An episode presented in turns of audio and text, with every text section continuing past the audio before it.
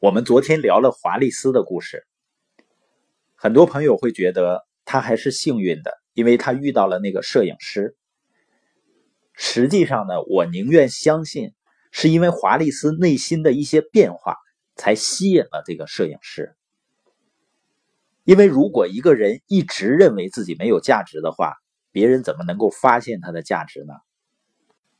我们从华丽丝前二十八年的经历里，你找不出任何一件事情能够让他去建立自信的。但我相信呢，他遇到这个摄影师的时候，他已经开始学会相信自己了。否则的话，很多的服务员可能这个摄影师去要求这个服务员去做模特的时候，他们根本就不会去，因为很多人根本就不相信自己。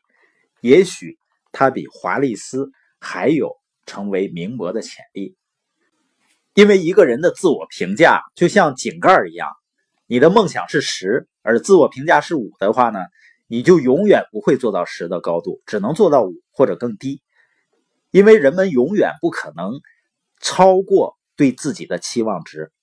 就像南丁尔·勃兰登堡说的：“如果你觉得自己不能应对挑战，不配被爱，不值得尊重。”无权享受幸福，不敢表达自己的想法、愿望或需求。如果你缺少基本的自信和自尊，那你对自己的评价就会限制你。实际上呢，你的生活基本上就是你对自己评价的样子。那我们怎么提高对自己的评价，然后建立正确的自我形象呢？最重要的一点就是我们的自我对话很关键。我们每个人是不是每天都在跟自己说话呀？那你是鼓励自己呢，还是批评自己呢？人说啊，成功者是白天鼓励别人，晚上安慰自己；失败者呢，是白天打击别人，晚上呢摧残自己。因为我们听自己说的话最多嘛，所以说呢，我们说着说着，我们就真的信了。那为什么人们经常贬低或者打击自己呢？这些消极的、带有批判性的自我对话是来自哪儿呢？通常呢，都是来自于我们成长的经历。在《答案》一书中呢，作者是这样说的：孩子呢，在成长过程中啊，接受很多的消极信息。统计表明呢，平均来说，当你十七岁的时候啊，你听到过的“不行”，你做不到，平均是十五万次。而听到的你能做到呢？平均是五千次，也就是说，否定回答是肯定回答的三十倍，这就给孩子形成强烈的感觉，我不行。所以，为什么我们要克服这种消极的影响，需要进入一个积极的环境呢？因为如果我们真的想改变生活的话，必须要改变对自己的看法。那怎么改变对自己的看法呢？我们要改变跟自己对话的方式。